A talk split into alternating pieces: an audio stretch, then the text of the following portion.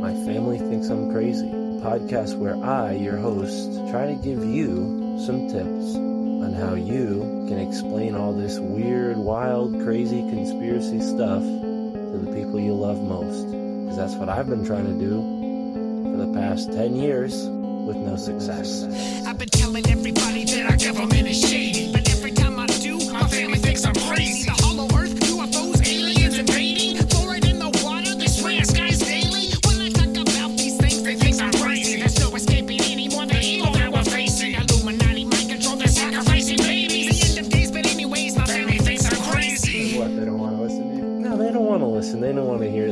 Oh, here we go, Mark. Off again with your. Mark being Mark again. Yeah, yeah. So, you know, that's the thing about podcasts is when you're on the air, and it's like therapy, you know. If I can't talk to my family about this stuff, I'll talk to you, Matt, and all our listeners. You'll just tell your whole podcast. Yeah. So who are we talking about today, Matt?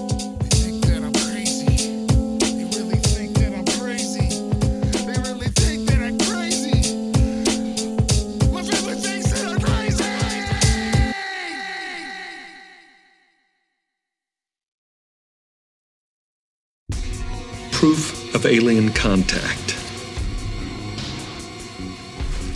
Take a look at this. I found this in every crevice of my body, all over, everywhere. Okay, then. In your work, have you come across any evidence that lends support to the existence of this creature they call Big Blue? See, this is what always happens. This is how it starts. What? A deflection, sleight of hand. See, whenever an issue requires any real thought, any serious mental effort, people turn to UFOs and sea serpents and Sasquatch. Afternoon talk shows and tabloid TV, they've reduced our attention span to the length of a soundbite so that soon our ability to think will be as extinct as the Rana sphenocephala frog. I'll take that. My whole life is gone. Uh, there's strangers living in my house. Lois, my wife, I don't know where she is now. Uh, neighbors, they don't know who I am anymore.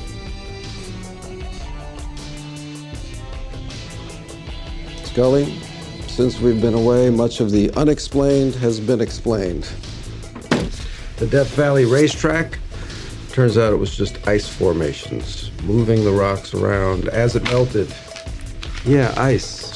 Humility prevents me from recounting how I once thought it had something to do with a series of mysterious sightings of a rock like creature in Colorado, which turned out to be just a publicity stunt by a local landscaping business. It's amazing going through these archives with fresh, if not wiser eyes, how many of these cases, whether it's the Amarillo Armadillo Man or the Harry Whatsit of Walla Walla, can be explained away as fraternity pranks, practical jokes, or people making stuff up simply because they're bored and or crazy. And if that doesn't explain it, well then it was probably just ice.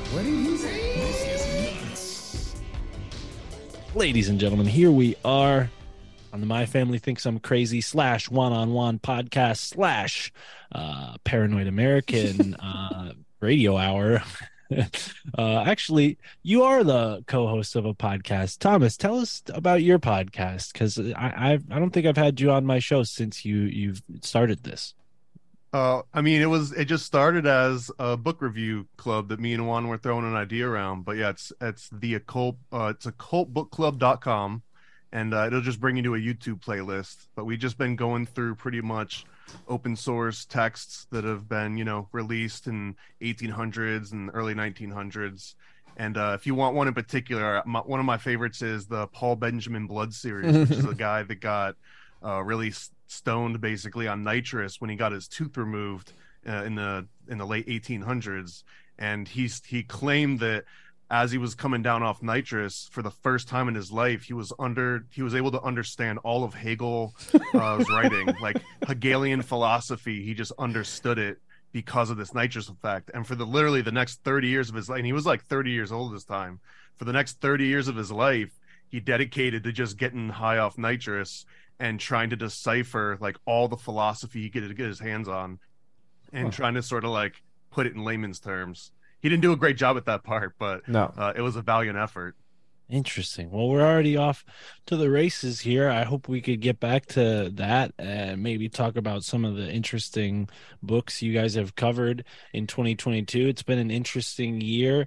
Uh, Juan and I started a podcast that is now defunct called the Illuminati Confirmed podcast. Uh, Juan, for those deaf uh, mute and blind who have not seen you somehow on my podcast yet, uh, can you please introduce yourself and your show? Juan from the Juan Juan podcast. I cover anything I deem interesting, mostly the occult, magic, alchemy, etc. And yeah, I do have a show with Paranoid American here, and that particular episode hurt my my sack reading that actually because a lot of these texts are old, right? It's over a hundred years old.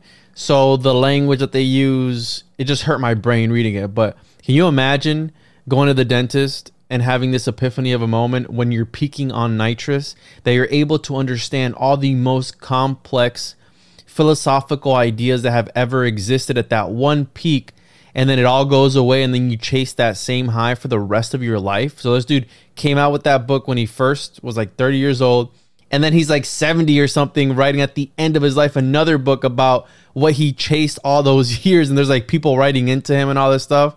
So yeah, that that particular episode really hurt my my brain. But yeah, my again, I talk about anything I deem interesting and and yeah. It hurts your brain and your sack. I've never heard Mhm. someone can, con- conflate those two. As above, you- so below. Right. Oh, okay. Well, and, and yeah, people who are familiar with this podcast should know the both of you. Actually, uh, Thomas appeared on my show far before you ever did. Juan Thomas was on episode forty-four. Of Thomas my- is a Thank you, psyop. You, you broke my cherry. yeah, that was that was like a, a sort of radio style interview. I called you up on my phone, and I had some other co-hosts with me, and uh, yeah, so it's it's cool to be here. Uh, 2022. I know you're going to be putting this on uh, your feed as well, Juan. So shout out to all the listeners over there. But this is 2022 wrapped. I, I had Donut on. We did a little bit of uh, wrap up, but I wanted to have you both on to talk about not only some of the guests we've interviewed uh, and some of the books that we've looked into, but uh, maybe even what's to come next. I got a new I- book. You want to see it? yeah, sure. That's what's to come next right now. I meant more uh 2023. I'm not one for predictions, but uh that is the atmosphere that we're in. People love to make predictions. Ooh, Stairway to Heaven by Peter Levenda, Chinese alchemist, Jewish Kabbalist, and the art of spiritual transformation. I am a sucker for Levenda. Yeah, I recently got three Levenda books. I got the first two of his Sinister Forces series, and then I got um, this book that's right over here The Secret Temple Mhm. Mason's Mysteries and the Founding of America. So, getting ready to dig into those very soon. But, you know, Peter Levenda is important for me because he was the guy who I first heard mention John Winthrop the Younger. It was during his interview one of his interviews on the higher side chats and he said oh yeah a lot of people don't know uh, one of the governors of connecticut was an alchemist and he wasn't very clear about that. And being from connecticut i heard that and i was like whoa what? So i immediately went to wikipedia. I looked up the governors of connecticut and i looked up the governors of the state of connecticut not the colony of connecticut. So i wasn't able to find initially who he was talking about it was only a couple years later uh, at the beginning of 2022 when I put the pieces together and I was like, oh, this is John Winthrop the Younger, who he was talking about the first colonial governor of Connecticut. So he was uh, Interesting.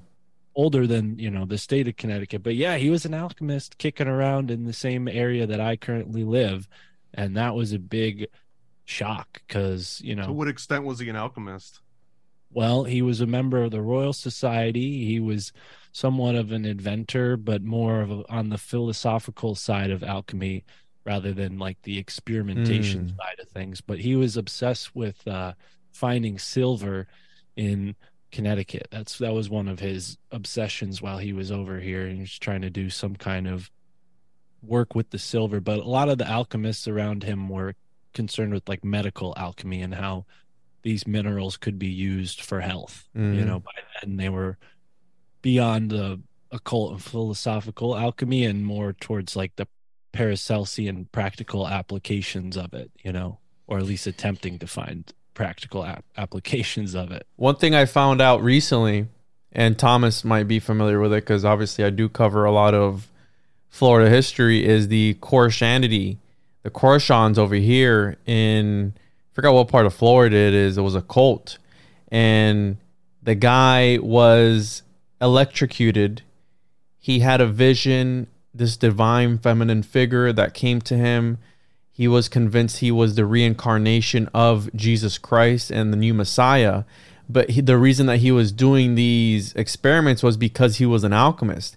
And I recently came across one of the books that he read because uh, that he wrote because they were talking about concave earth. Like th- that was their whole thing that the sun and the stars and everything is encapsulated in a ball in the center and the earth is like a clamshell. And we're actually on the inside of it.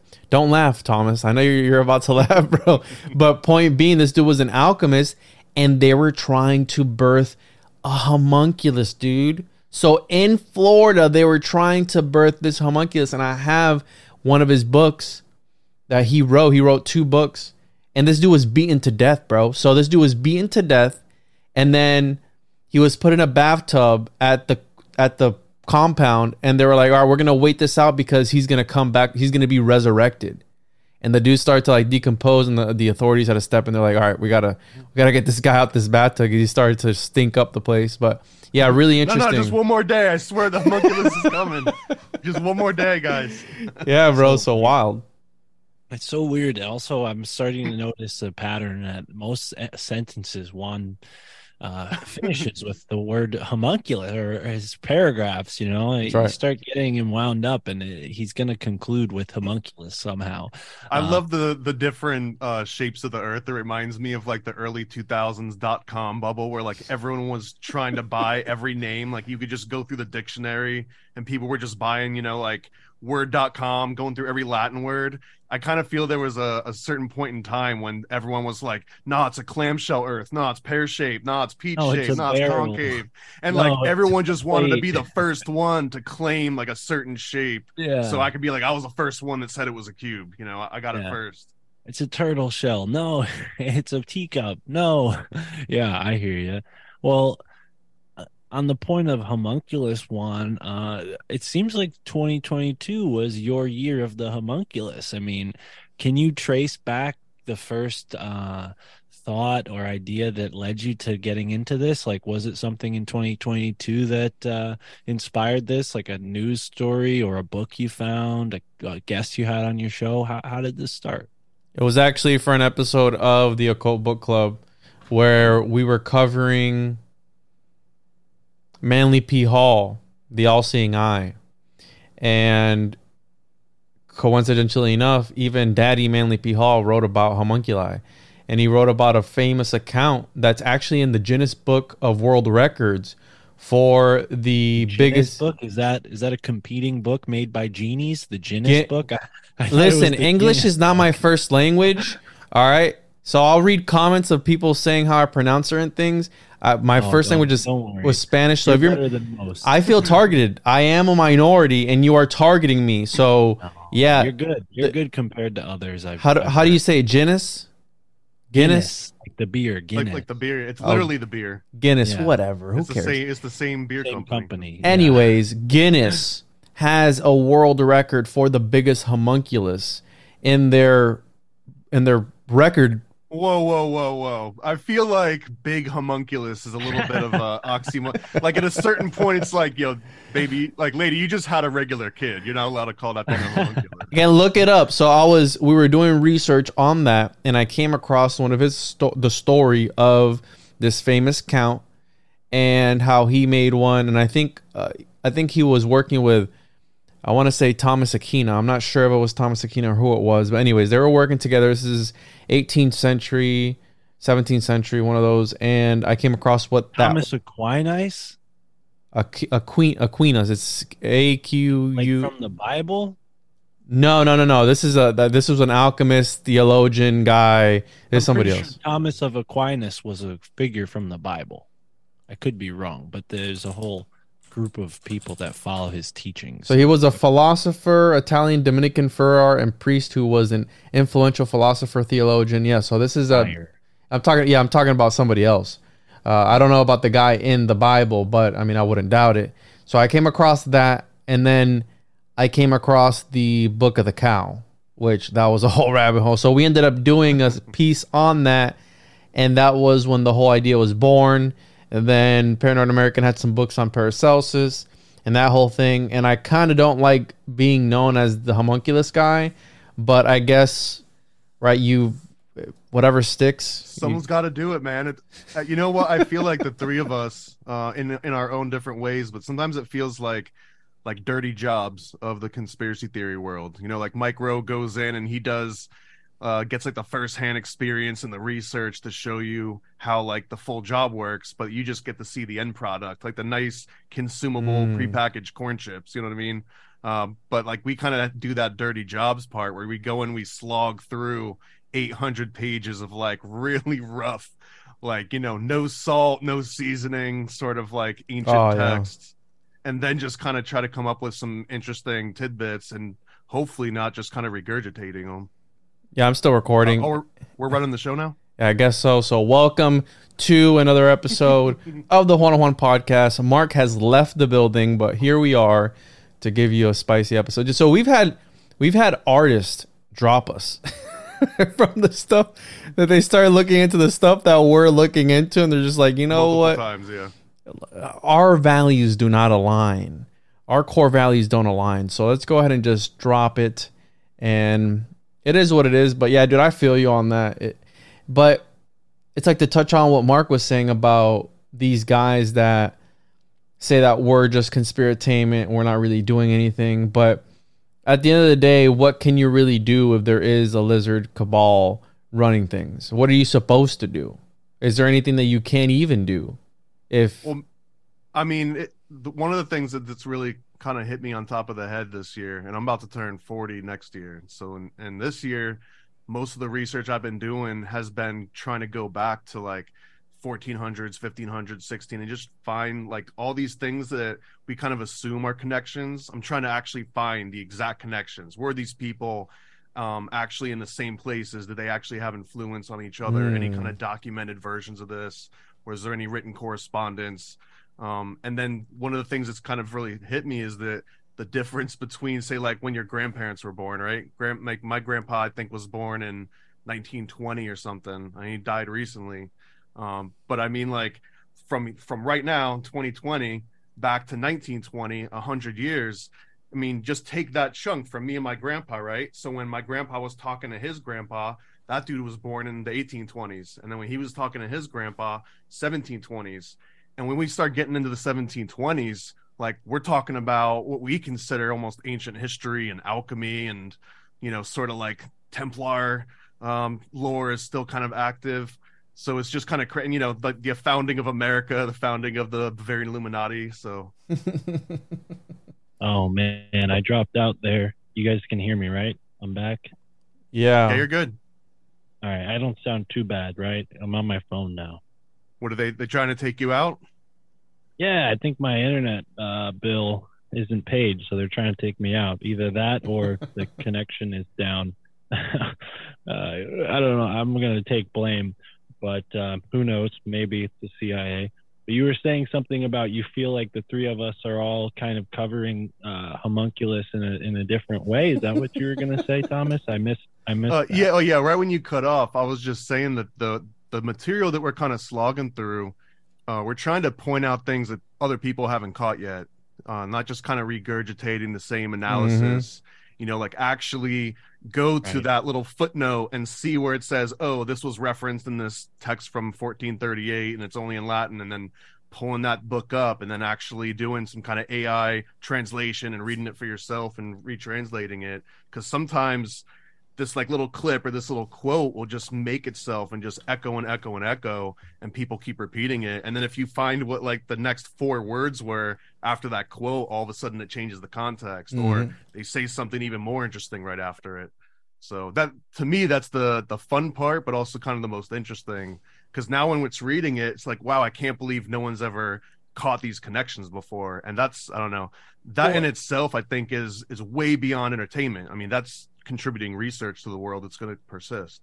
Well, and I agree. I'm glad you you see it that way. I do too. I think you know, big part of my foray into uh, podcasting was synchromysticism. I mean, everything that's occurred in my life since I quit my job as a delivery guy has been synchromystic. My girlfriend and I, uh, starting our relationship, she sees the world through a similar lens of synchromysticism. And you know, before I I started dating her, I went on this kind of journey uh, down to Washington D.C. I dropped someone off at the Dulles airport and and came back through D.C. You know during the height of the pandemic and drove along the the Susquehanna River, which later uh, I became friends with Michael Wan, the Susquehanna alchemist, and he and I uh, hung out several times. My girlfriend and I have gone and visited him, so it's very synchronistic. And to to bring it to the homunculus, around the same time you started talking about the homunculus and whatnot, I interviewed for the first time a guy who's very famous uh, and very controversial in the conspiracy community, maybe le- more controversial than he is famous, uh, Michael Hoffman, who in his book, uh, Secret Societies and Psychological Warfare, along with James Shelby Downard, poses the theory that the uh, Jumbo uh, cylinder that was located near the Trinity blast site was, in fact, a, a metallic homunculi. So, you know, it's just interesting that you know here's this this kind of revolutionary for his time conspiracy theorist Michael Hoffman, along with the you know proto conspiracy uh whack job kind of archetype that is James Shelby Downard Who, uh, who, by the way, was my original inspiration for even starting doing comic Really? books. I never would have started comic books if I hadn't. I at the exact time I was reading um uh, James Shelby Downard's memoir. Can't remember what the name of it. it's like. Uh, Devils of the Carnival or Life oh no I yeah it's, it's Carnival. the it's the uh, oh I have it right here it's but I was I was reading that Death. book. I was reading um the book about the uh, creature from Jekyll Island, and I was also reading the Invisibles, uh, the comic book series. All three of those at the same time, and I just yeah, that's the one right there. Th- this book actually, there's a story about Alexander Graham Bell and a guy named Cock Robin, and they get into like a fight or something, and like Cock Robin is like this cuck that the Jekyll Island Hunt Club like hires this dude to just come and be naked, I guess, or like uh, you know, it's a typical James Shelby Downard where they don't quite explain all the details. It's just like, yeah, and then I walked into the room and Alexander Graham Bell was naked and fighting this guy named Cock Robin, and you know, and the next day Cock Robin was gone, and and it, like he just kind of skips those beats, and it's like, hold on a second, yeah did you just say Alexander Graham Bell was stark naked in Jekyll Island? So first I was I thought it was just like a silly thing. So I look it up and sure enough, man, I the first thing I found was there was a book on nudism from the early uh, 20th century in the early 1900s and it cites all the famous nudists of the time and Alexander Graham Bell was one of like the main names. It was like, hey, here's some famous people that are nudists. And Wow. so it, it just threw me down this rabbit hole of man, how much of this crazy stuff that sounds ridiculous is Mhm. a hundred percent true. Uh, and you know, and, and it was like, if I put this in a comic, people might actually give it more credit than if I just put it in a book. Because you read it in a book and you're like, that's silly, that can't happen. So now all of a sudden, if it's in a comic book, you pay a little bit more attention, and it's like, hey, this is actually based on a true story, even though I know you won't believe it. Well, and and it's um I'm I didn't know that. I'm really glad you told me that. It's funny you you have that inspiration there because I think, you know, some people who uh examine James Shelby Downard, they kind of theorize that maybe he was a fictional creation Mhm. by Hoffman and some other people. I, I think Hoffman would disagree with that. He, I asked him flat out, I think, and he he said no. James Shelby Downard was a real man. I'm friend. I was friends with him. Uh, I will say though, you know, Hoffman has several pictures of himself and and people that he's friends with or knew throughout the years on his website. None of which are James Shelby Downard. So That's that- it. I've never heard that theory. I actually love that theory. yeah, so because some, because that means that if even if he let's assume he was real person, James Shelby Downard might have been such a proto conspiracy theorist that he himself ceases to be a physical entity anymore and it just converted into an actual conspiracy theory. Yeah. Like that would be the ultimate goal of any hardcore conspiracy theorist. So to No way, exist yeah. outside of space and time. like like if we're talking and and Juan, you just make the ultimate connection on homunculus and then just poof, you're just like a homunculus. Well, that's that's alchemy. One of the magnum opus of uh, of alchemy is once you do the the magnum opus, the great work, you literally cease to you cease to exist because the alchemical reaction, the light that you absorb from this reaction that's going on, it it it's absorbed into your DNA and it reconstructs your DNA to where you're able to step outside of reality. So by you saying that, it sounds crazy, but maybe not so much because that's literally what they chase in I- man, alchemy. I, I wish I could remember the, the it might be Peter Levenda. I don't want to misquote this, but the, the quote is something like was the JFK assassination a particle or a wave? Uh, and it makes me think I think it was in a Sinister Forces, but it makes me think like maybe um, finding out who killed JFK is like a portal to you know like another universe. So like. James Shelby Downard finds out who actually kills JFK, and just like finding the ineffable name of God, Mhm. once you see it or speak it out loud, you're just transported out of this reality. That's what the, I mean. This is what this is all about. Stairway to Well, heaven. sure- About different uh, different myths of ascension and what you're supposed to do and what these different. Because we were talking. I did an episode on the the North Polaris, right, and this whole thing of why the Big Dipper and the Little Dipper, and you have it in all these sym- symbolism and these secret societies. Well, what if it is some sort of gateway, but you have to connect certain type of dots? How you're saying, and I love that, dude. That the whole JFK thing. That's crazy. Well, you know, I mean, the whole idea of the killing of the king and and JFK being this Ca- Camelot figure, he, Arthurian kind of. He's the first Catholic president. He's got an Irish sort of lineage in in his name, Kennedy. I mean, even the word Kennedy uh, goes back to kill Kennedy, which I think is like a a term in uh, Gaelic that means like head wound or something like that. So there is so much different uh, aspects to it that show that there's some sort of masonic or alchemical uh, ritual at play and and I would argue that the, the masons would love to think that, that they've created a Fucking portal Freemasons. and, and they would love to uh, no well not the masons but the, these you know they're a stand-in for for whatever body is hiding behind that cloak uh but you get what i'm saying where they would they would love the the notion that we conspiracy theorists think that they've created a, a tetragrammaton stand-in you know in the modern world. I think we're giving them too much credit um but all, i think that's because conspiracy theory is a part of the symptom of this ritual. Like it's it's a symptom of this ritual and i wonder what you guys think about you know michael hoffman's thoughts on conspiracy theorists kind of just being these like conspiratainment puppets who are just no different than the pundits who talk about the mainstream talking points. Like we're furthering that same agenda. Maybe not us we the three of us here but you know the average conspiracy theorist who maybe isn't doing the original source research that the three of us like to do.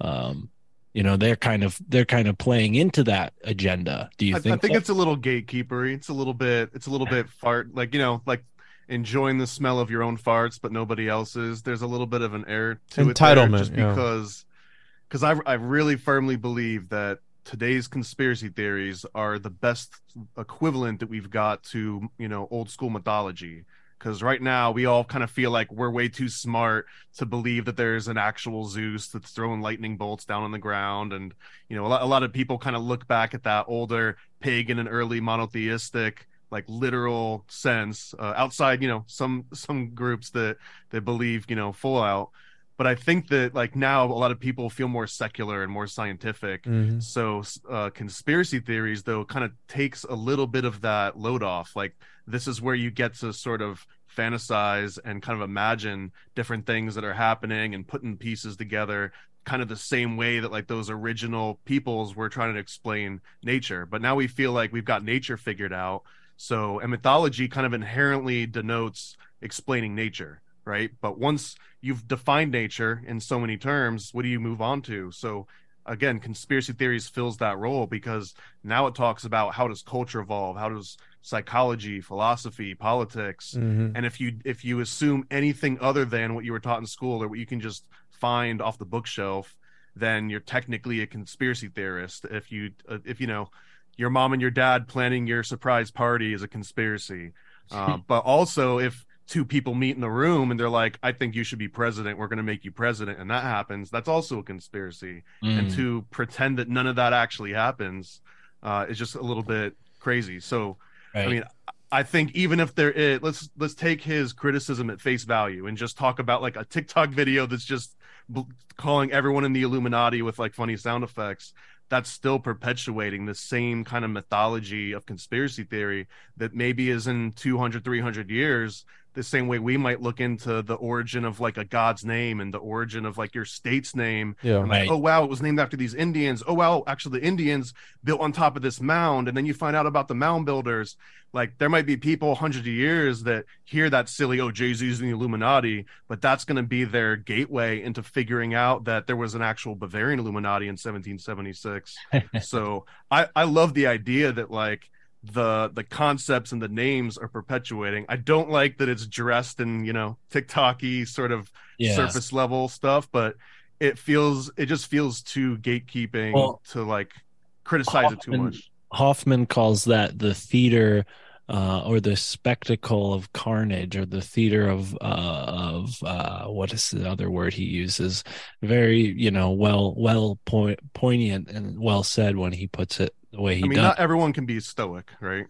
Yeah. But also, you have to take into account because I really like the way that you're tackling it, Thomas. And I sent Thomas the his one of his latest episodes, so he knows exactly what we're talking about when it. Oh yeah, yeah. When Oh, it by the way, I'm I'm partly responsible for Hoffman starting the podcast. I should say that on the air. He uh, he conferred with me on how podcasts were created. I basically taught him how to do the podcast thing. So I take a little credit for unleashing Hoffman into the Uh, podcast. unleashing a beast. Yeah and and i think that it's going back to the because this whole thing of oh chasing down uh, original sources and all this stuff. Well a lot of the original sources for old mythology that all that's been gone for ages and we take that for what it is right we take people's word for it. So and i when you dropped out mark i was talking to thomas about what could we possibly do about some lizard cabal that's running everything at the white house or whatever it is? Like what could we realistically do? Uh, you know because these guys act like we have this crazy capability of actually doing something about it because they'll sit there and they'll criticize like oh you guys aren't really doing much. You guys are just talking about it. it's like well what what have you done right? Other than in your time you did what you did and you talked about what you talked about in your time. But you know things evolve and things change. And what could you really possibly do other than without inciting violence or doing anything out of the ordinary to actually bring forth a change what are you able to do? And that's what i want to i want an answer to like what are you physically able to do without demeaning anybody or hurting anybody?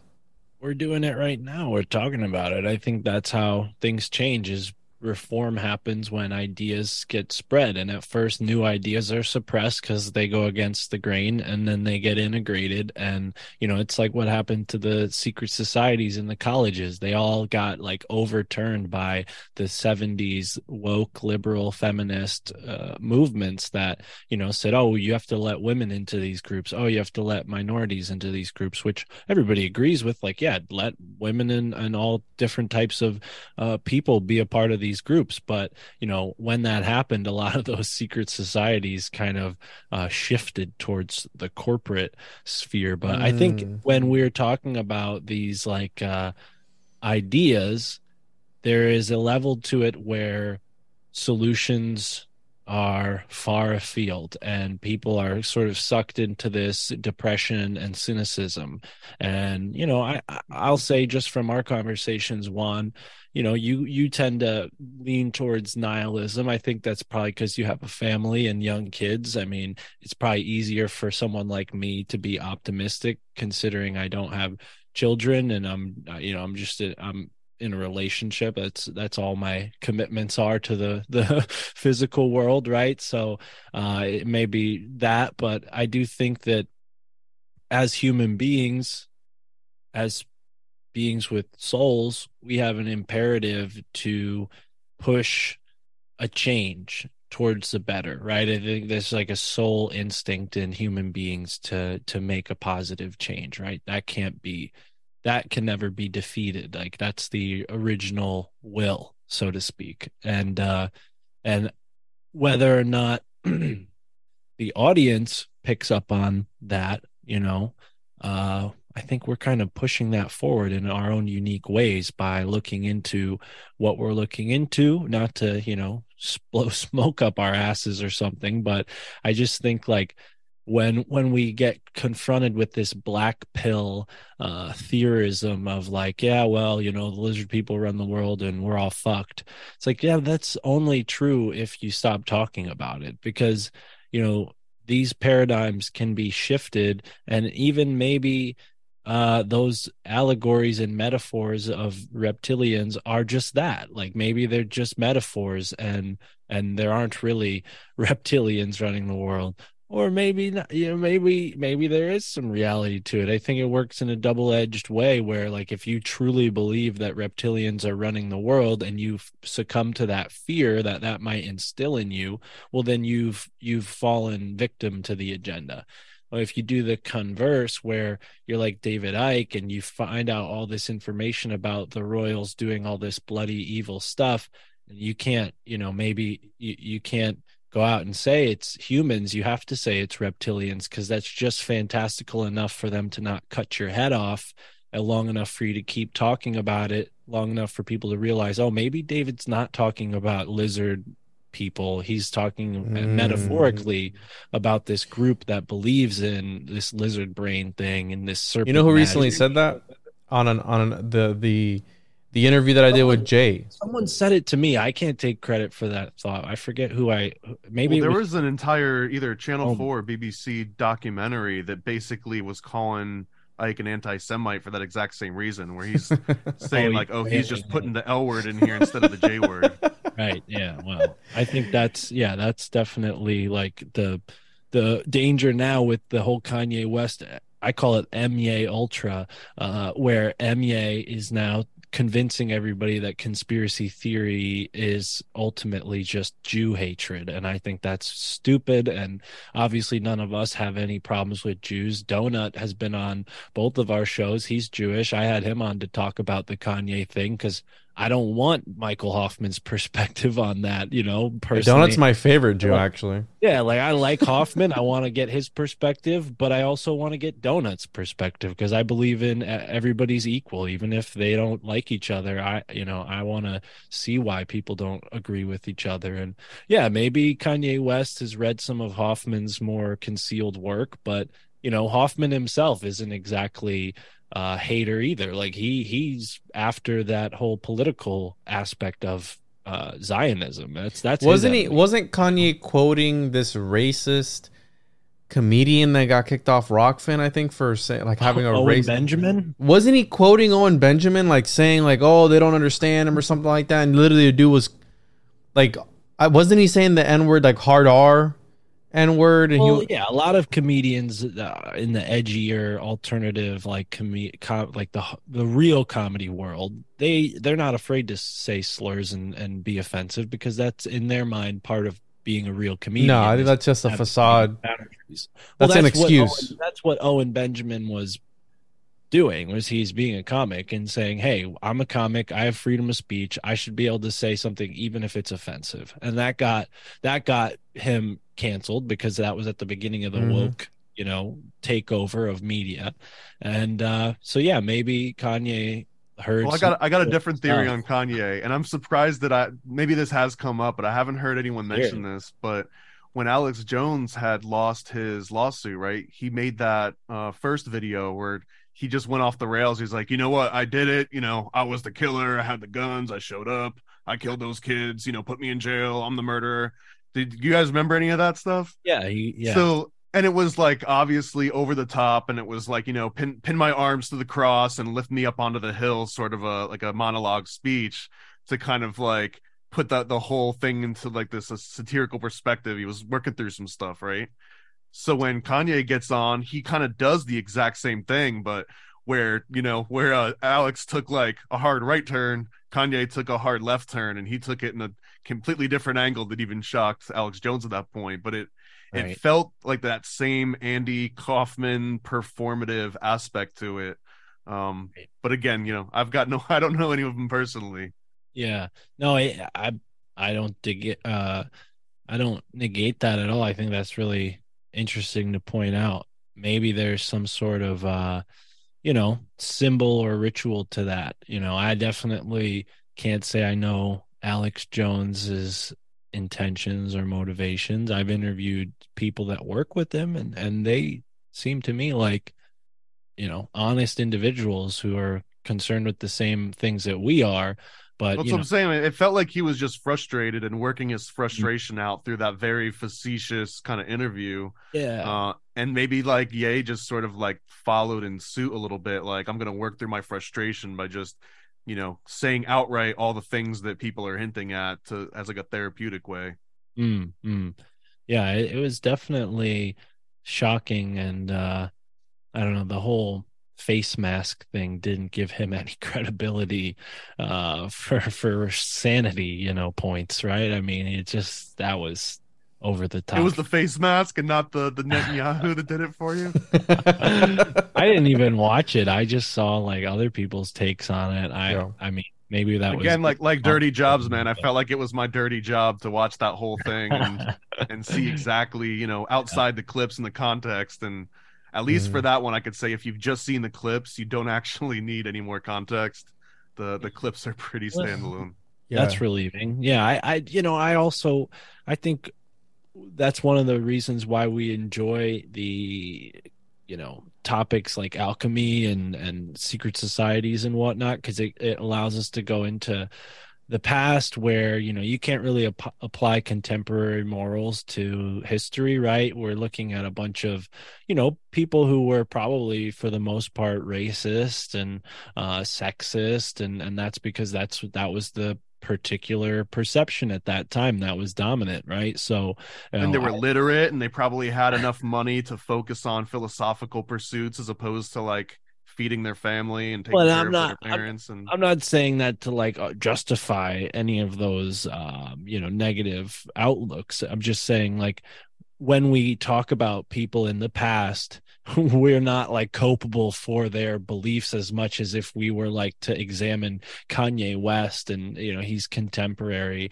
It's just I don't know. I mean, maybe this is like sounds like uh, uh wimpish of me, but I do I I do feel like uh uh, on the defense with topics like that with having a show like mine i don't want to like lean into something that's so extreme that then i alienate uh, a big part of my audience i just want to have a a, a, a a fair and open balanced conversation as i say that i'm like isn't that fox news's slogan but uh yeah so i don't know it's interesting to talk about this stuff but it definitely borders on the uh extreme and I don't know. It's just I feel like that's the danger that Hoffman's kind of pointing at. It's like when you become like these conspiracy pundits who like try to find conspiracy in every latest news story, you almost like fail to overcome that manipulation that's being done to, you know, who you think is not like who you think is being fooled by the news. Even though you yourself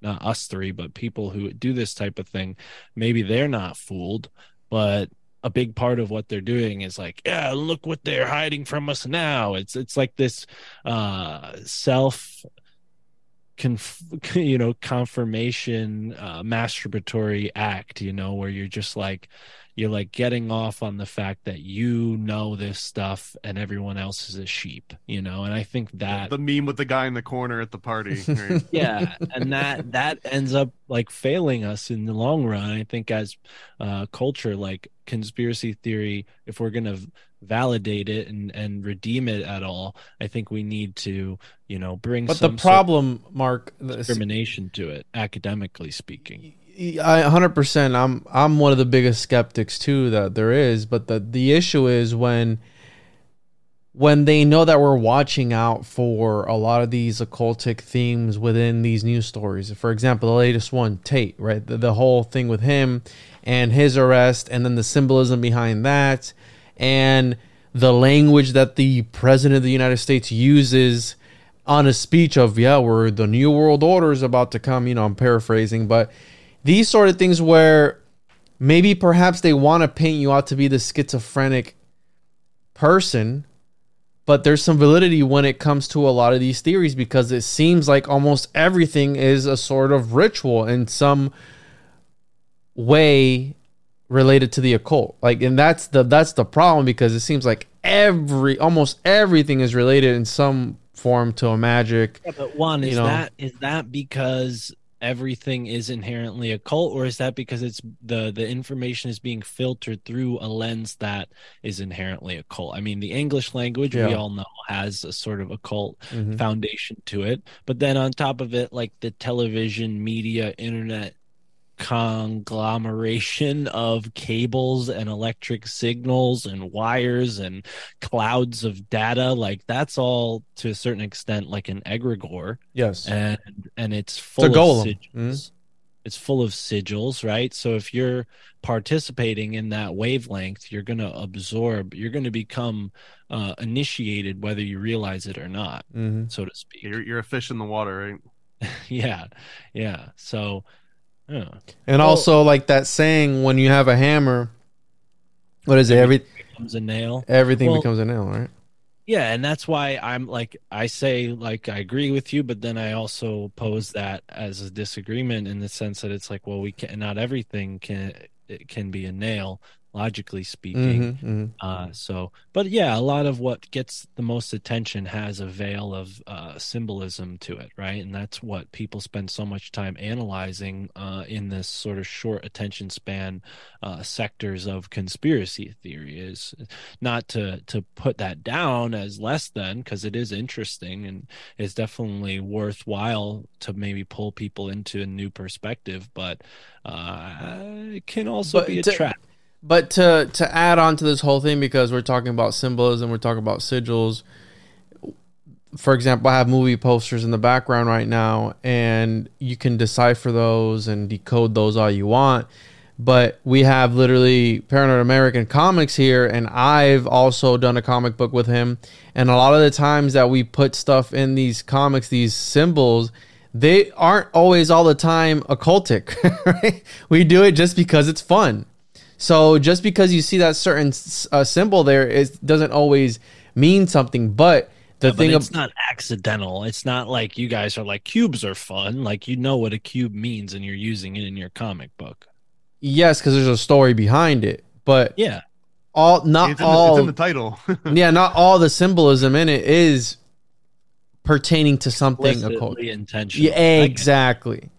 I get you. I You think know? that happens. Yeah, it's like again, it's the medium. Like Thomas just said, a fish in, in the water. We're we're uh, in the ether. We're in the miasma of mysticism, and, Mhm. and American culture has been steeped in it from the beginning. And the people who created the media and and control the media are definitely aware of a lot of this stuff. So yeah that's that's why i think we enjoy speaking for myself here maybe but i think that's why the three of us enjoy the topics that we get into most often rather than the more uh pop topics that are also talked about. But there's been some very important uh things that have gone on that i i guess i haven't talked enough about. I mean the whole deal with Russia and Ukraine is a huge part of what's going on in 2022. I mean, if you look at the wiki for 2022, every month they list some sort of event involving Russia or the Ukraine, almost like they're creating a timeline here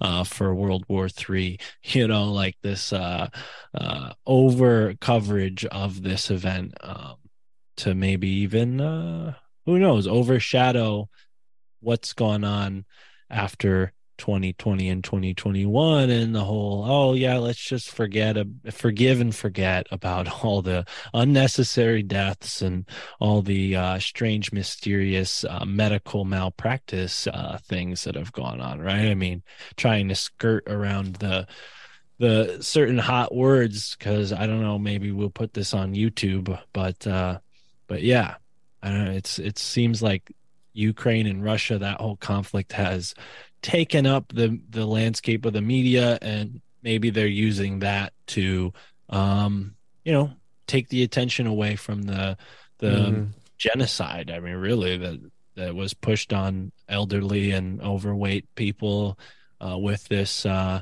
you know, jab and and all the other things that have have resulted from that. I mean, all these very healthy people too. I mean, all the soccer players that collapse mysteriously. It's a coincidence. Celebrities that have passed away, you know, uh, under somewhat mysterious health I, I circumstances. have to I have to interject here just just throw out here that because anyone that truly believes that there is an international, you know, new world order planning committee like Illuminati or some kind of cabal or whatever, if you if you truly believe that and you also believe in blood magic and that those people believe in blood magic, then it only makes sense that it was just a massive global blood magic, you know, Oof. sympathetic magic sort of operation because once you've got like, you know, basically the world's already owned at this point, right? The explorers have explored, everyone's planted their flags everywhere uh, except for Antarctica, which apparently we're still fighting over. There's an opening there. Thomas. There's, an, opening. and It goes in. owns the rest of the Yeah. outside of the little ring that we're in, yeah Yeah. but it's like the same concept where everything's been defined and explored and classified and now people are just kind of like working their way into the fine little details um, but like what do you do if you're truly at the top and you've got everything and your family has owned everything for the last century or more uh, and you've amassed power and you've amassed influence and connections like what other ultimate sort of conclusion could you ever draw from all this? If you really believe in like phoenician magic made its way all the way through you know bc almost like neolithic times all the way to modern times to where pizzagate's real and blood sacrifice is real and all this is real then what else would you need to not look at this entire pandemic as just a massive blood magic operation where mass sacrifice i mean the actual word holocaust was basically just like a sacrifice of a lot of people.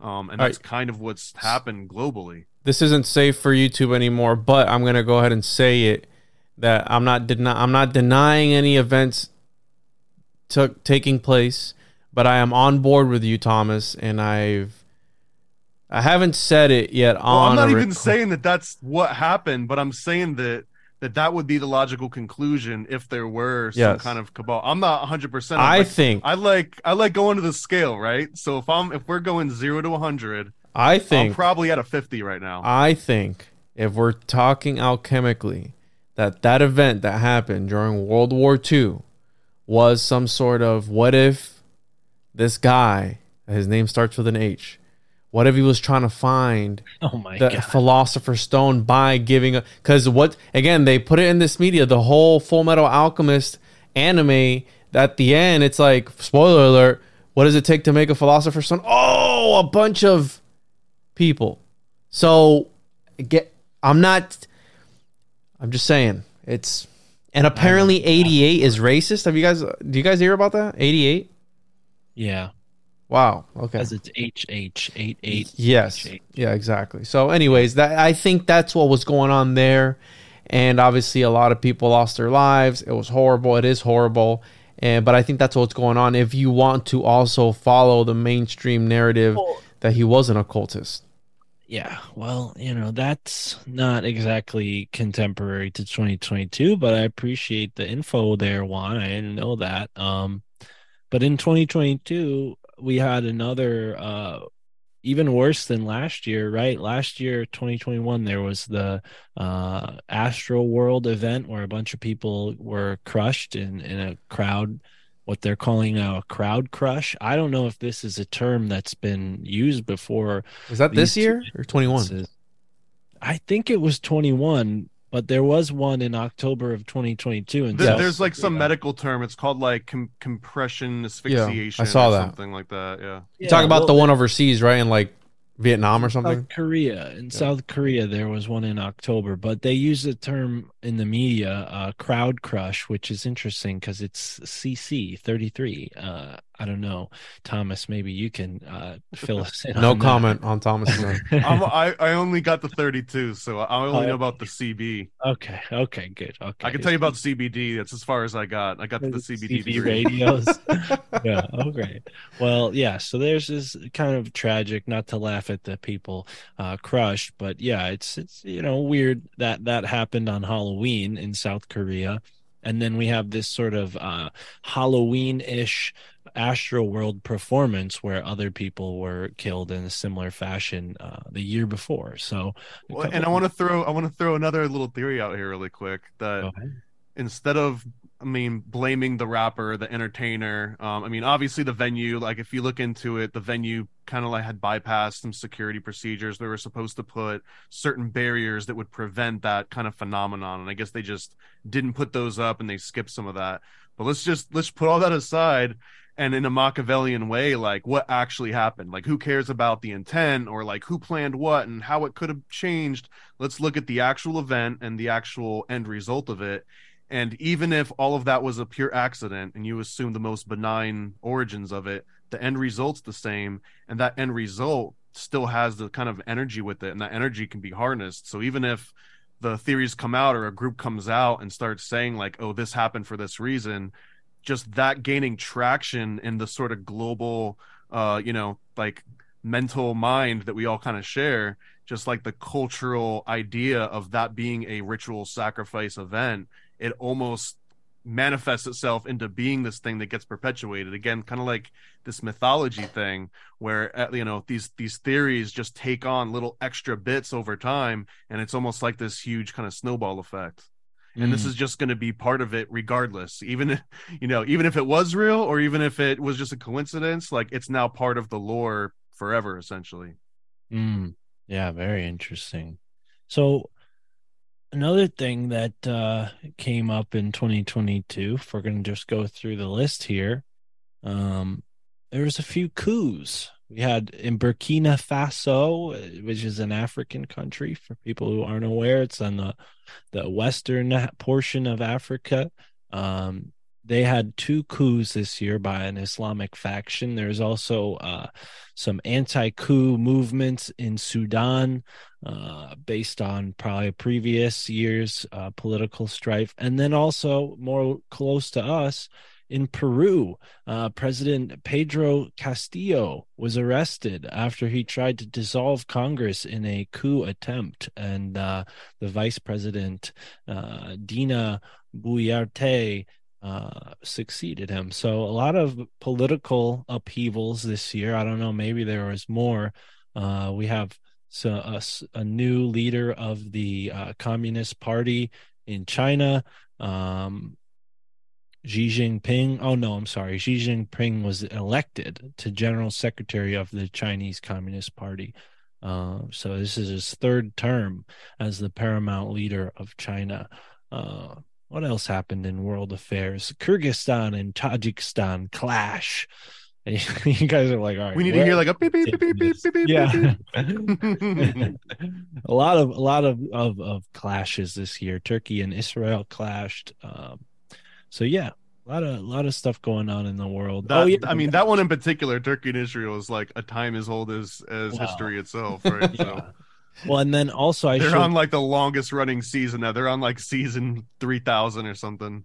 Yeah. Well, in the opposite, Japan, which is usually relatively peaceful, uh, their former or their prime minister was assassinated. I think he was a former prime minister at the time, but he was assassinated give while giving a public speech. Did you guys hear about this or look into this at all? Mm-mm. I heard about. it. I didn't look into it too much further.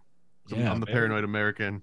Very interesting. Yeah, stuff. geopolitics is not my forte because I feel, and this is my personal opinion, I feel like we have enough issues here in the states to worry about than to be sending out aid in the billions of dollars to other countries when we have people who have literally served our country that are treated like dog Nobody- shit when they're here. Nobody's aiding them. I mean, we're we're we're manipulating these governments with our CIA, if anything. But uh, You, you said a, a peaceful, you know, Japanese is typically like a peaceful people. Mark, I just want to mention that recently I was, I've been doing the most fun research over Christmas break, which I wouldn't recommend other people, but the origins of human and child sacrifice in particular across all cultures. And I figured I had gotten to the end of my list and I had documented everything. And I was like, you know, I need to start looking into um, like cultures outside of the ones that influence the West directly.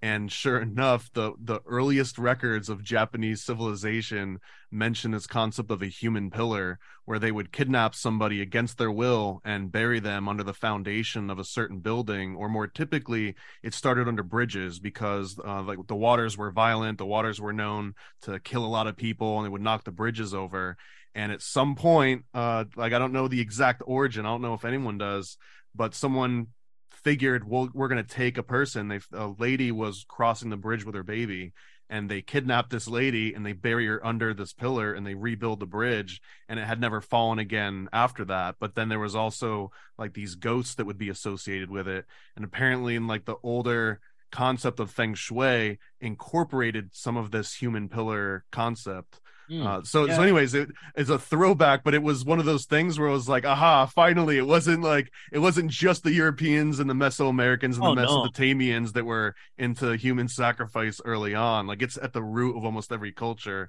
and it Yeah. threw me for a loop because like you know even the buddhists did the very similar thing where they would kidnap someone against their will but it was seen as a good thing because they were kind of reuniting that person back with you know the some center. some some theories say that maybe the Egyptian certain Egyptian pharaohs went uh, east and and became you know Buddhists to a certain extent. I mean, you have the Tibetan Book of the Dead and the Egyptian Book of the Dead. I mean, that can't be uh, a coincidence, but I'm sure there are other books of the dead. But uh, Peter Jenks, who wrote a book called The Occult, uh, Occult Thailand, he was on my show this year and uh, talked about the same concept in Thai culture where they would sacrifice a person for a building at the center of the city and that would be like the town center and it would it- you know like the the nature spirits were personified right so the river would be a, a deity that then this ghost of a, a human person that they kidnap would be like the stand-in now for that Well, river and they'll be the protector because because Right. they were ripped away from this this physical world they kind of Yeah. remain longer in that spiritual world to protect that and what's crazy is I, I found a post in the singapore subreddit from november of this year where Yeah. someone claimed that their dad was working in construction and that in the rural areas they were still doing this and i forgot Yeah. the exact name but like That's it's still Peter- happening to this day Yeah, that's what Peter said about Thailand, that in certain parts of Thailand they still do it. And, you know, in the more urban areas, they just have more like a ceremonial uh stand in, like somebody who's recently passed for whatever reason. like so like bohemian grove apparently has you know like the the stand-in dummy Uh, Wicker right? Man. like the cremation of care is is the wicker man you know? It's a Well, it's an that- effigy and not the real thing. And that goes all back to where we kind of started with the secret societies uh, and psychological warfare with Michael Hoffman, who, you know, at the end here has at the final page of text on in his book, uh, the Wicker Man and how that word is connected to this whole uh, type of uh, Wicca, wicker w- to bend, you know, the word wick, uh, Wicca, wizard, they all have that same root meaning. Uh, and, you know, it's sort of like bending reality. They're bending reality. And, and maybe that has something to do with these sacrifices and, and giving people over to the other world to, to affect things in this world. what's interesting too is uh this is this is going out of 2022 but it, it links back in on this exact topic. But one of the original reasons that carthage was founded right the carthage from the bible um is that uh the phoenicians essentially wanted a place where they could go and practice these wild um you know sacrifice rituals because in their mind things had kind of you know all gone to hell because they were starting to do too much stand-ins they were doing too many effigies and they were buying sick babies that were already going to be dead anyways from the poor families and then offering those up and the phoenicians were sort of saying like no you know god wants like our prime offerings. He wants like the, the children of noble class. Um, so they they actually founded it and became this whole entire state religion. And then over time, you know, the Romans see this, the Israelites see this, and they're like, "Whoa, you guys are like way too crazy right now." You know, we're we're doing everything symbolically over here. You guys can't be doing it literally. So it sort of like dissipates.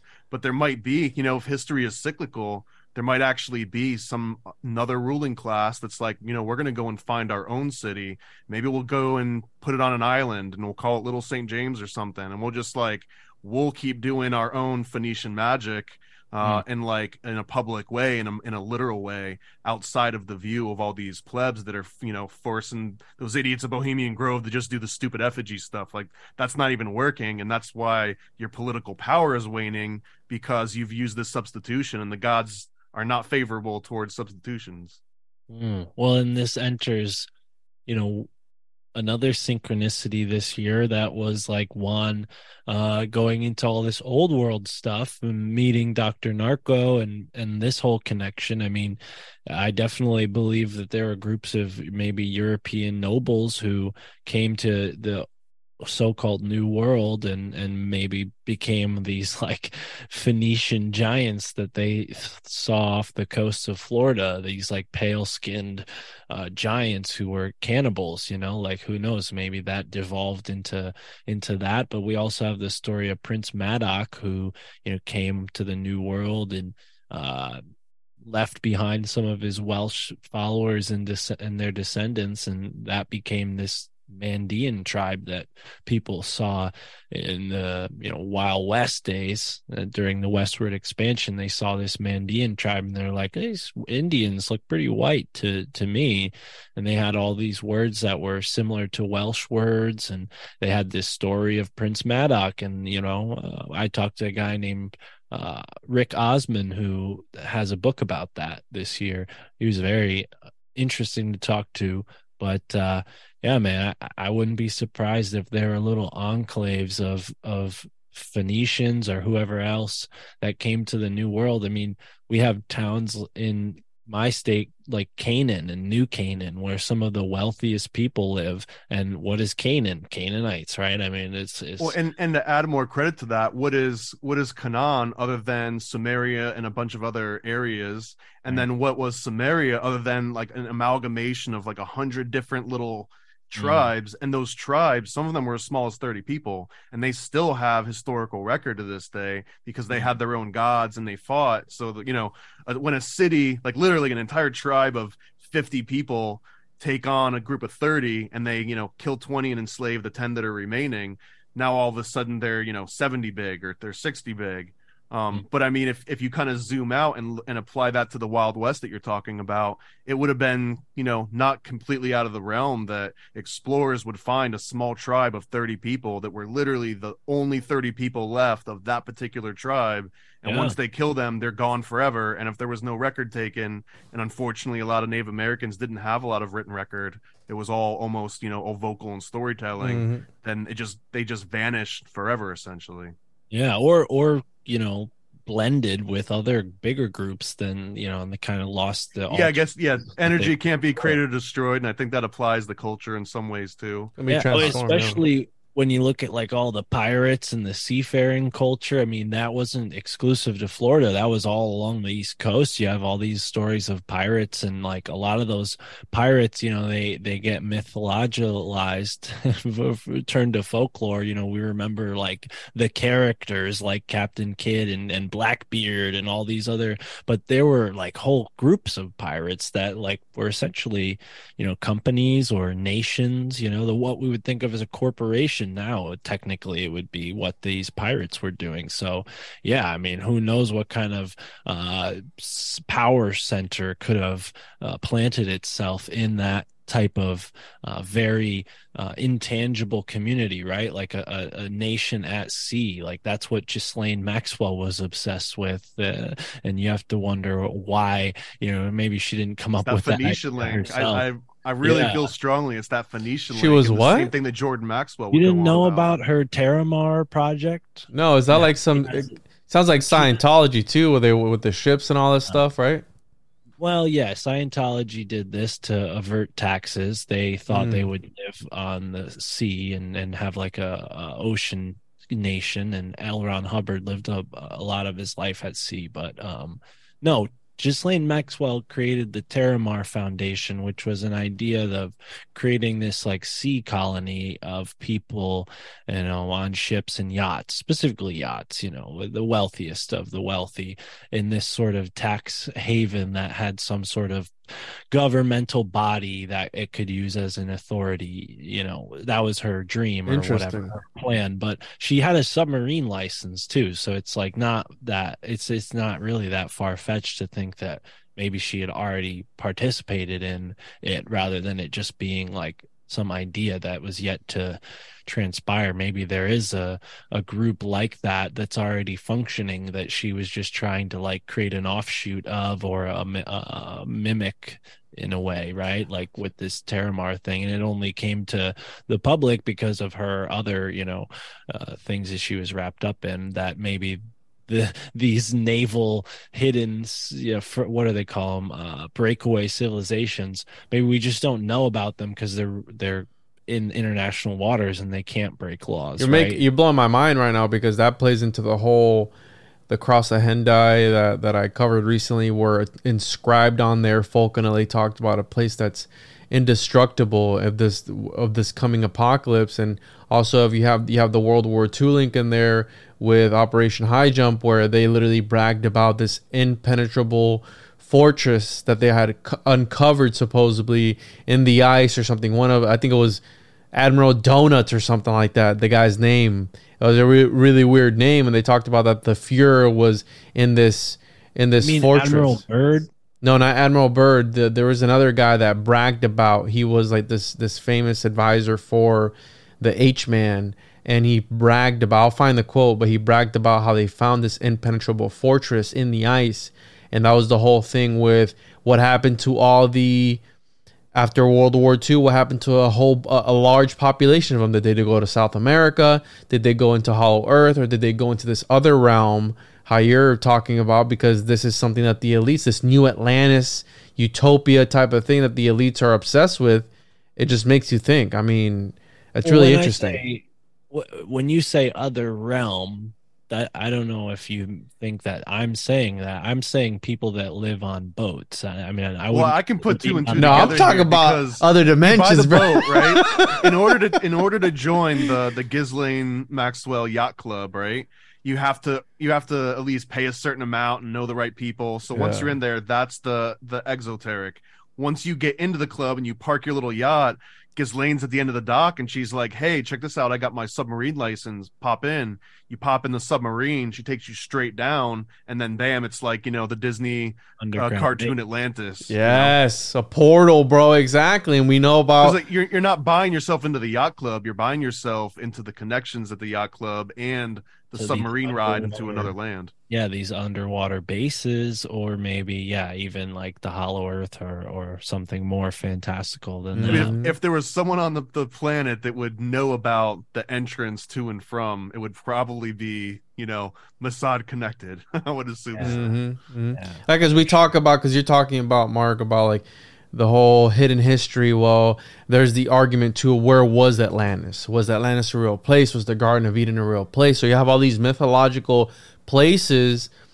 Are they mythology? Are they or are they something else? Are they and when i say realm that's why i said realm because i'm thinking interdimensional bro. Once you go underwater like that that movie with the with the kaijus in the pacific rim where there's like a portal at the mm-hmm. bottom of the mariana trench and these things are coming through that I'm, my mind directly goes to interdimensional and, and and occult when it comes to these elites because again that's what they're about. And i think that's everything else that they're linked to i think goes back to that. And the the tate situation as of recently is just more evidence that it's still large and in charge and this is still on people's psyche this idea of these rings if you catch my drift And I want to throw I want to throw analogy out here too. Sorry, go ahead, Mark.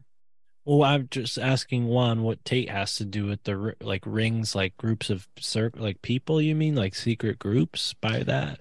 So the his al- the allegations against him of the the trafficking of of people. Oh, okay, okay, yeah, yeah, yeah. Okay, all right. I didn't. I in like a haven't- like a Saul Alinsky sort of rules for radicals way, like uh like accuse those of what you're doing to throw the- the shade off of you. Exactly, because these are guys that come off like that. It's like, why are you coming off so? Usually, like the the guys who are super homophobic and they end up being like in the closet gays type of thing. That's what I'm getting. Is like if you bash that so much, and you, it's like, are you? You know what I'm saying? Like I've I've met people like that before. Like, the, oh, the Shakespearean quote is what it's uh the lady doth protest too much. You know what I'm saying though? Exactly what you said, Thomas. Of like criticize those, but you're actually doing and you're projecting. You know, that's your But- way of and I wanted, coping. to, I wanted to throw an analogy out here too, because like when we talk about uh like Terra Nova, or if, or even if we were just gonna say like Atlantis or Illuminati or something, I liken it to Disney, right? So like here, here's an example of three different perspectives. The same way that if I said Atlantis to three different people. So if you at Juana, you have to tell one of your kids, "Hey, what's Disney?" Right? Disney World. What is Disney World? And just have them explain it. They're probably not going to start talking about concrete and blueprints and prices and lines and stuff. They're talking about like the feelings and like the stories that go behind it. Like none of it's really going to be real, right? It's all going to be fantasy, but you're going to know the stitch between that. Well, like actually, fan- Disney's a corporation. It was founded by a guy and it's like on this leased property and they charge you for tickets and they upsell by 300% on the concession. Like, you know that part. And then if you ask me about Disney, like I know about the back, you know, going and to work for there and like sitting in the office and having to deal with the corporate structure. So to like the three of us, Disney means three completely different things, but it's still the one thing. Like we're all still talking about the same thing from wildly different mm-hmm. perspectives.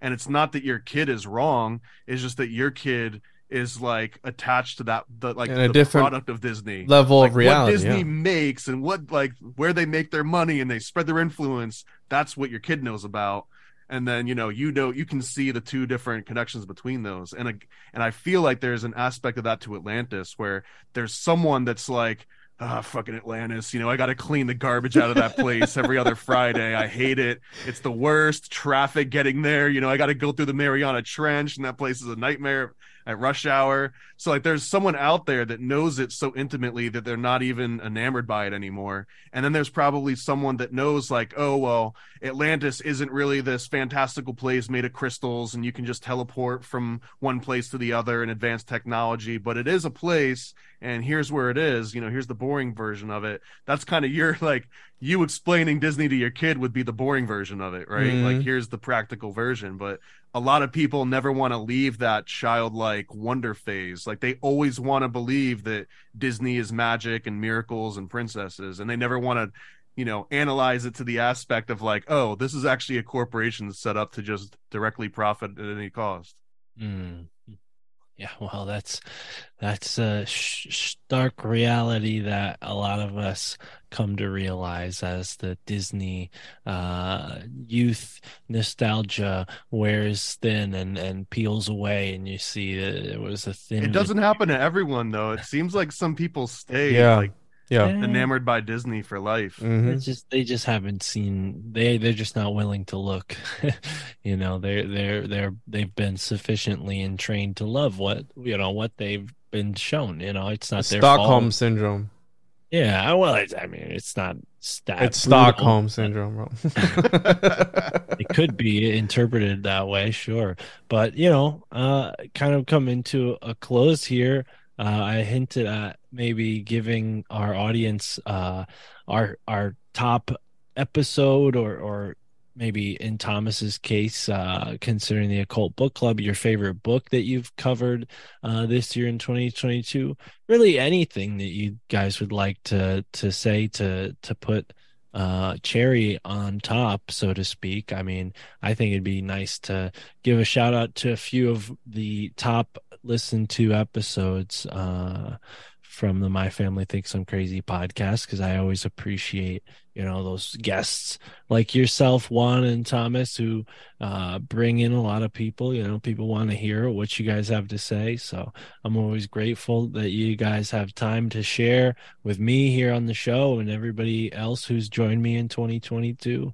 Uh, we had some really great interviews this year. So Uh, but yeah, before I ramble on, Juan Thomas, any uh, final thoughts or or top uh, Yeah. three, top one? Yeah, so definitely Occult Book Club number eight, the books of Enoch, deciphering scripture, and what's the last piece? And the secrets to ascension. I think that one that got really good feedback. That's one of the more latest episodes.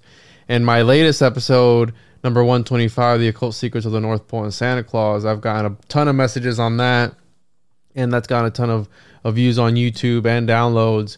And I just I feel like every episode people be like, This is this is the best episode thus far.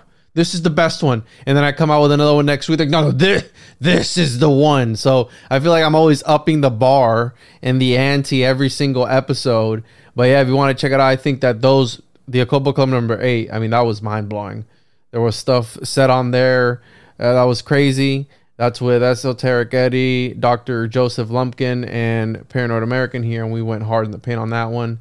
And yeah, number 125. And I think I've read maybe this year, I want to say I've read, I don't know, because I read so much. I don't know if that counts as a book, but like officially read books, I think I read like 10 books or so, and then numerous uh, articles and journals after that, and just miscellaneous research. But like actually entire books on their own, probably about 10, I want to say, solid, like finished from cover to cover. And the rest was just like miscellaneous information and excerpts from here and there on different articles and journals and and things like that.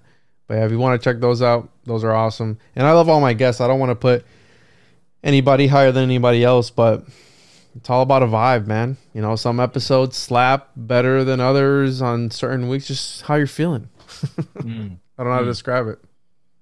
yeah, I gotta I gotta shout out the uh bo- book club number five again, which was the uh the Benjamin Paul Blood, and and Right. it was um, on the anesthetic revelation and the gist of philosophy, which kind of explains that concept. You know, um that he the anesthetic revelation is I was coming down off of an intense high off of nitrous, and the gist of philosophy was like, and for a split second I understood the Hegelian dialectic for the first time, and then it just evaporated, and you know, chasing that high.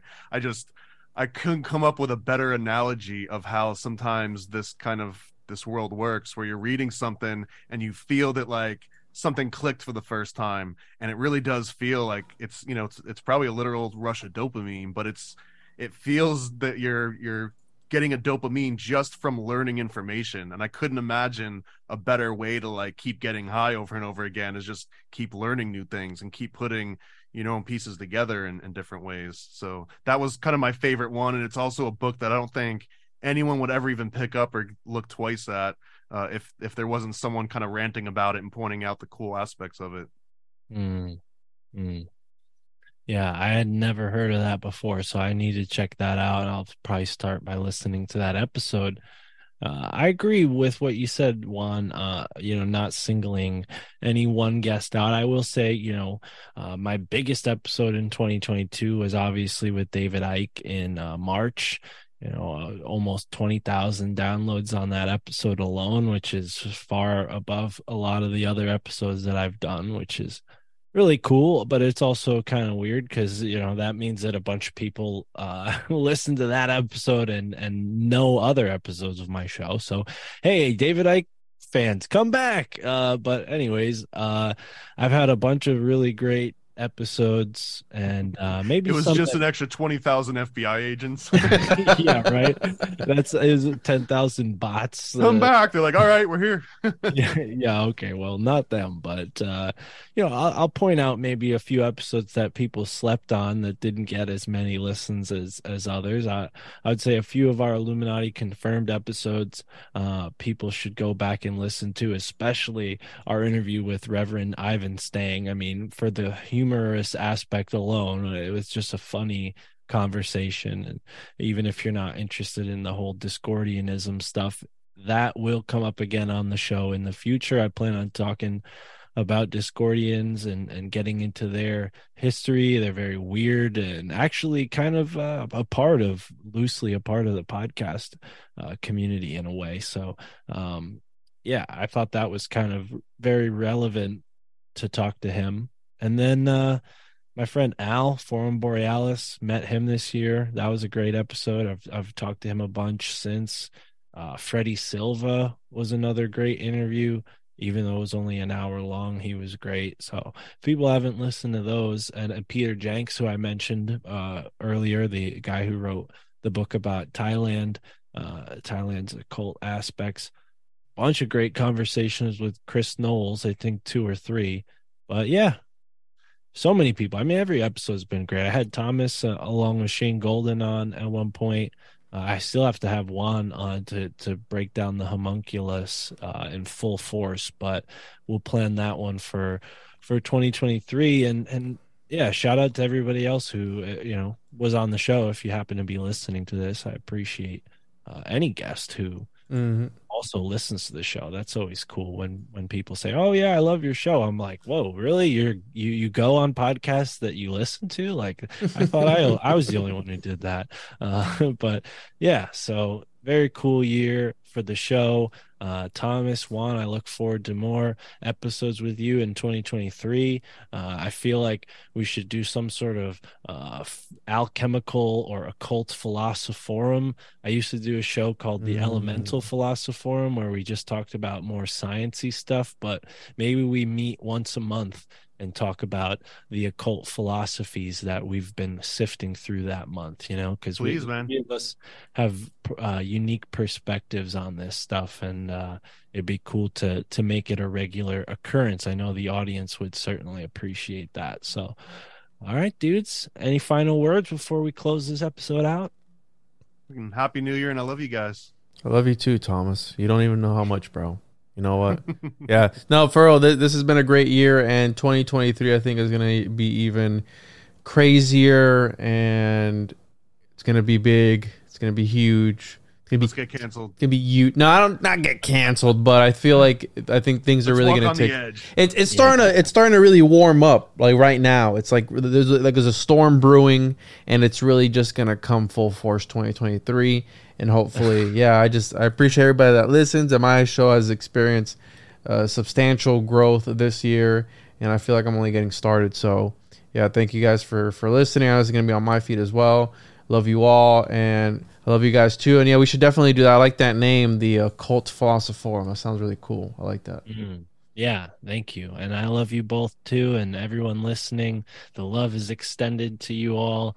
And uh yeah, I'm excited. 2023. We didn't really get into any predictions. Juan just gave you his prediction. I'm predicting uh sunny skies and warm weather as we leave this uh mini ice age as Graham Hancock and Randall Carlson calls it. I'm expecting more uh tropical storms, hurricanes, and uh warm weather. Bro, why are you sending that shit over here? No, no. hey, we get hurricanes in Connecticut too, brother. I I lived through Hurricane Sandy. I mean, I, I know what it's like. Don't worry. I'm not trying to call him on. I'm just pre- making a prediction that will probably be uh, affirmed because it's a pretty open and general prediction. Thomas, any predictions before we wrap up?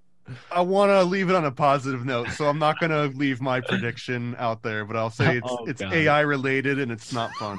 Well, tune into the Occult Book Club to hear maybe Thomas's prediction in real time as it unfolds. Everything's going to be great, I'm sure. Everything's going fine. Everything's fine. Mm. Yeah. You look at I any of the also- charts, we're we're all on the up and up on every metric. Don't even worry about it.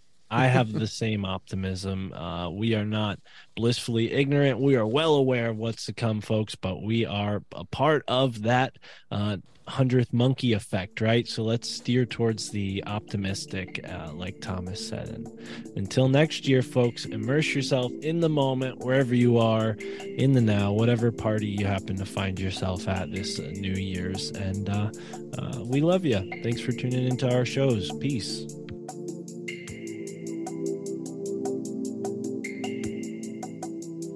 All right, ladies and gentlemen, and that is 2022, our final episode of the year, a bonus show with two friends, Juan and Thomas, Juan of the Juan on Juan podcast, and Thomas of Paranoid American. They both do a show together called the Occult Book Club. Um, and that's it for me, folks. I mean, we've got so much more to come in 2023. I've only just begun planning it. I've had my head uh, deep in research for the past few months. And uh, I'm excited to take a break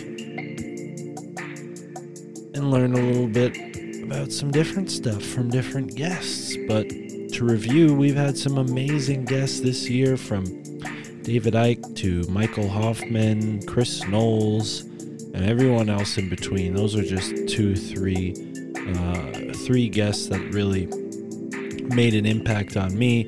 Um, some very popular episodes in, are with guests like Crow Triple Seven, who we'll be having back on the show. Uh, his show was one of our top ranked episodes this year. Um, a lot of great people. It's hard to, to go through because there's been so many people that I'd just be inevitably leaving people out. So, shout out to everybody who's been on my show and has happened. It happens to be listening to this. Uh, shout out to everyone who's kept up with the show and maybe even to the rare few who have listened to every episode. If you've done that, I really appreciate you, and I'd like to know what you think of the show so far. Uh, get in touch with us on Telegram. Support us on Patreon Rokfin with a one-time donation. You can also buy merch.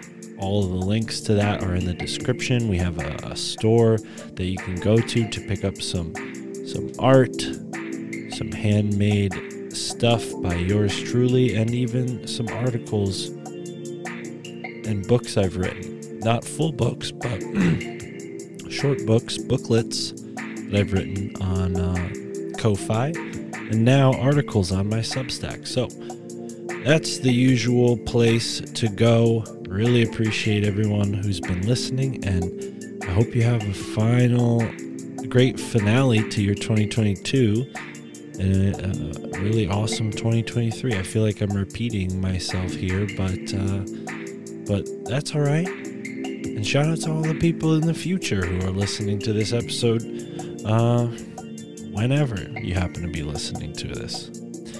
Thank you for tuning into this show. I'm Mystic Mark, and I hope you immerse yourself in the moment wherever you are in the now. Peace.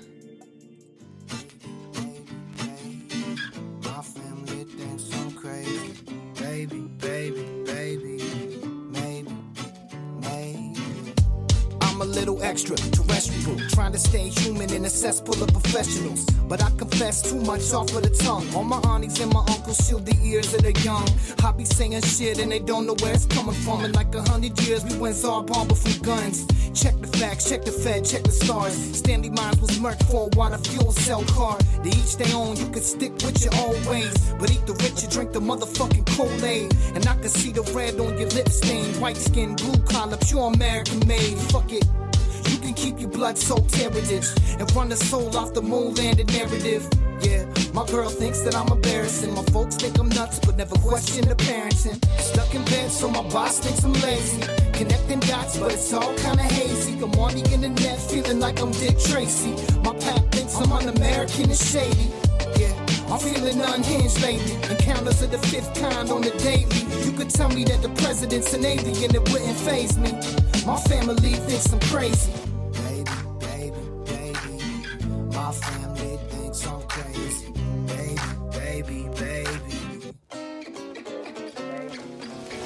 might think that I'm off in the deep end. One too many Netflix docs on the weekends. But check the budget for our military defense. Tell me we ain't scared of something not within reason. Steel beams, another 1492. And 9-11 was the red, white, and blue. And you be lit off the floor riding, ain't got a clue. All your dreams just shit on a Rockefeller shoes. Don't believe a damn thing a politician ever said. Ain't one brick left to gold up in the Fed. They still got bricks of cocaine to make crack. Oxy's killing the working class, FDA's whack.